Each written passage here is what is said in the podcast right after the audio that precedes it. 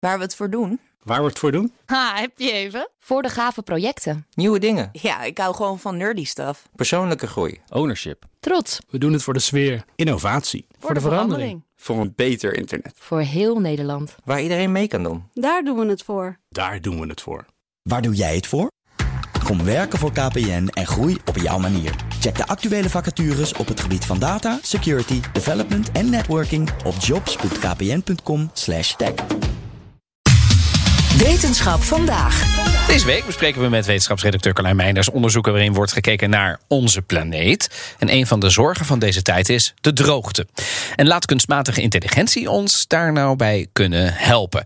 Hoe zit dat precies, Carlijn? Ik ben even naar de Universiteit Utrecht geweest om te praten met onderzoeker Sandra Hausworth, oorspronkelijk Zwitserse.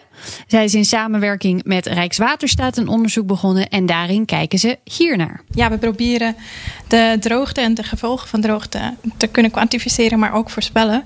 En dat is belangrijk voor waterbeheerders bijvoorbeeld om ja, hun beslissingen in tijd te nemen voor, ja, als er een toekomstige droogte komt. En over wat voor soort beslissingen hebben we het dan? Dan kun je denken aan dit soort overwegingen. Oké, we weten misschien in een paar maanden wordt het droog. Dan moeten we nu water ergens kunnen ja, heen doen. Dat we kunnen dan later op een later tijd kunnen gebruiken. Dus bijvoorbeeld het Rijn is super belangrijk, de afvoer van de Rijn.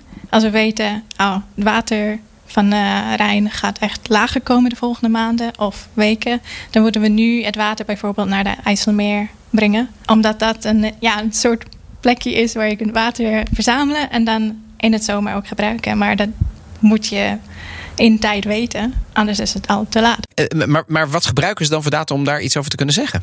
Ze proberen eigenlijk zo weinig mogelijk data te gebruiken. Dat klinkt een beetje gek, maar dan heb je een duidelijkere uitkomst. En je modellen draaien veel sneller. En dan kun je denken aan de neerslag, verdamping, de aanvoer van de Rijn en de Maas. Die brengen veel water het land in. En het waterniveau van de zee, zodat je ook weer kunt kijken wat gaat er dan het land weer uit. Nou, we hebben het over kunstmatige intelligentie. Dat betekent dus dat er een lerend vermogen ligt. Hoe is dat computermodel getraind, Carlijn? Daarvoor hebben ze gegevens uit het verleden gebruikt om het te trainen.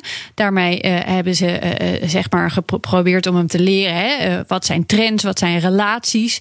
Dan ga je eerst kijken, draait het model goed op die data? Snapt hij welke factoren er bijvoorbeeld bij droogte meespelen?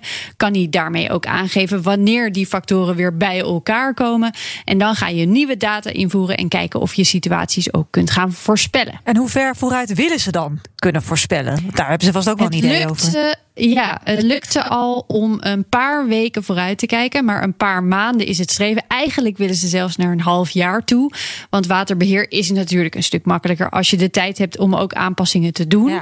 Nou, willen ze, uh, als dat basismodel goed draait, ook wel weer meer data gaan toevoegen.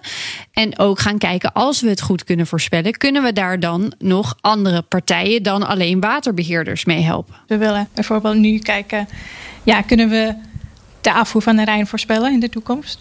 Maar als we nu de modellen hebben, kunnen we ook kijken misschien, oké, wat kunnen we met de droogte impact, uh, of we daar ook iets kunnen doen. Bijvoorbeeld, oké, een lage afvoer heeft een invloed op scheepvaart.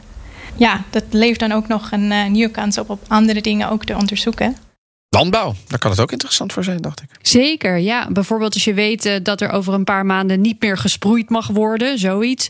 Uh, grondwaterstand bijhouden zou ook enorm interessant zijn. Maar ook het effect van de maatregelen die je dan neemt. Dus uh, weet je dat iets in het verleden een succesvolle oplossing is geweest in een specifieke situatie, dat het model dan een suggestie doet, doe dit ook in dit geval. Maar dan ga ik wel een beetje weer verder vooruit. voor nu is het al heel interessant dat ze kunnen zien dat het per gebied eigenlijk zelfs per rivier, stukje water verschilt. Welke van die datafactoren uh, het zwaarst wegen? Ja, je krijgt eigenlijk een soort formule voor waterbeheer uiteindelijk. Ja, ja, dat je kunt zeggen: riviertje A raakt in de problemen bij zoveel verdamping, zoveel regen en zoveel watertoevoer of afvoer. en dat handig, is te voorkomen door hier en daar dit aan te passen. Daar, daar moet het een beetje naartoe. En waar ze ook nog naar willen kijken, is het uitbreiden van het gebied. Met droogte, ja, het stopt niet uh, aan, de, aan de grens. dus uh, dat is ook iets wat we erover nadenken. Omdat we nu heel gefocust zijn op Nederland. Maar misschien op de toekomst willen we dan ook de Rijndata of de Rijnafvoer van ja, de hele Rijn, begint in Zwitserland. Dus uh, door Zwitserland en door Duitsland, of we daar ook data kunnen meenemen. Dat zal natuurlijk gewoon super handig zijn. en ze is Zwitserse, dus dan volgt ze deze rivier al onderzoekend terug naar huis. Dat is wel mooi, hè? Ja, ja, dat zei ze zelf ook al. Dat zou mooi zijn als ze het onderzoek kan voortzetten aan de bron vlak bij huis. Maar voorlopig mogen we hier in Nederland nog even dankbaar gebruik maken van haar expertise. Ja, en dat is. Uh, hartstikke nuttig, want we hebben zowel te maken met droogte, ook weer met overstromingen. Dat is weer een hele andere tak van sport. Heeft ook met waterbeheer te maken. Maar goed dat mensen erover nadenken. En jij, Carlijn, bedankt dat je erover spreekt. Ook Diana Matroos vind je in de BNR-app. Ja, inderdaad. Je kunt live naar mij luisteren tijdens de Big Five.